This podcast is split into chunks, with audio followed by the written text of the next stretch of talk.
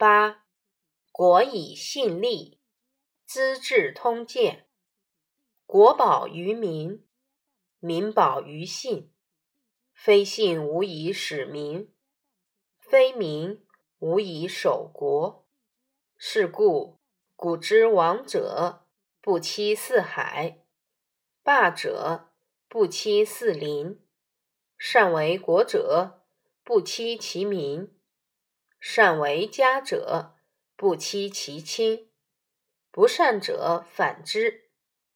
欺其邻国，欺其百姓，甚者欺其兄弟，欺其父子。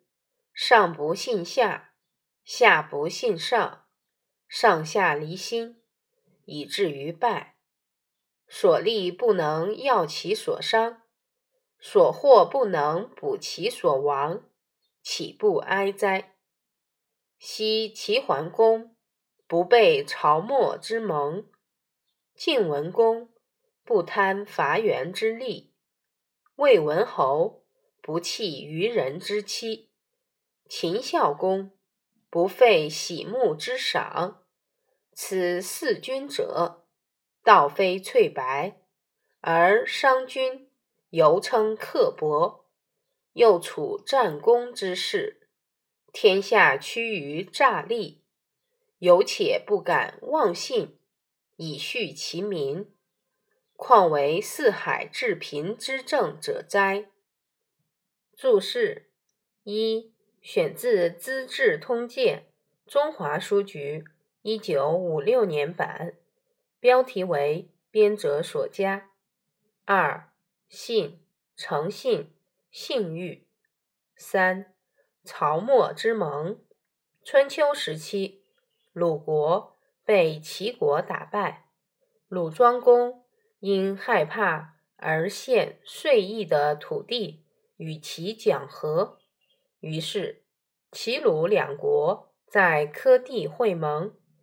正当两国签订协议时，曹沫突然手持匕首劫持了齐桓公，齐桓公被迫同意归还。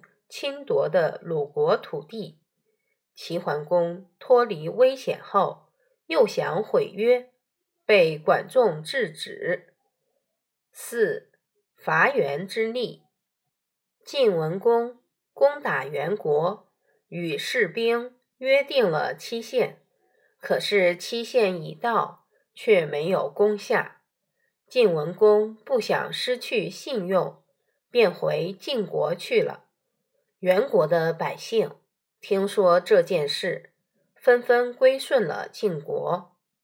五愚人之妻，魏文侯与管理苑囿的官员约定外出打猎，到了约定的时间，天却下起了雨，魏文侯还是按约前往。愚人管理山泽苑囿的官员。六翠白，纯粹的白色，这里指完美。文艺，国家要靠百姓来保卫，百姓要靠信誉来保有。不讲信誉，无法使百姓服从；没有百姓，便无法维持国家。所以，古代。成就王道者不欺骗天下，建立霸业者不欺骗四方邻国，善于治国者不欺骗百姓，善于治家者不欺骗亲人。不善治国与治家的人，则反其道而行之，欺骗邻国，欺骗百姓，甚至欺骗兄弟。父子上不信下，下不信上，上下离心，以致一败涂地。靠欺骗所占的那点儿便宜，医治不了因此受到的伤害，所得到的好处远远不能弥补失去的，这岂不令人痛心？当年齐桓公。不违背朝末以胁迫手段订立的盟约。晋文公不贪图元国而遵守信用。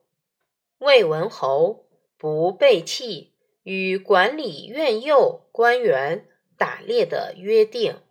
秦孝公不收回对移动木杆之人的重赏。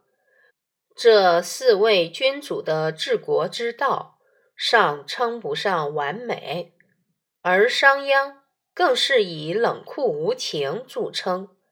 但他们处于你攻我夺、尔虞我诈之时，尚且不敢忘记树立信誉以收服民心，又何况今日一统天下的当政者呢？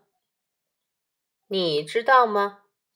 《资治通鉴》《资治通鉴》是我国一部著名的编年体通史，由北宋史学家司马光和他的助手刘班、刘肃、范祖禹等人历时十九年编撰而成。《资治通鉴》记事上起。周威烈王二十三年（公元前四零三年），下契后周世宗显德六年（九五九年），全书二百九十四卷，书名《资治通鉴》，目的在于供统治者从历代治乱兴亡中取得借鉴。该书内容丰善。体力精当，虽以年细事，但同时吸取了纪传体的优点，避免了编年体史书的通弊。凡遇重大的历史事件，不再分件于多处，便于阅读。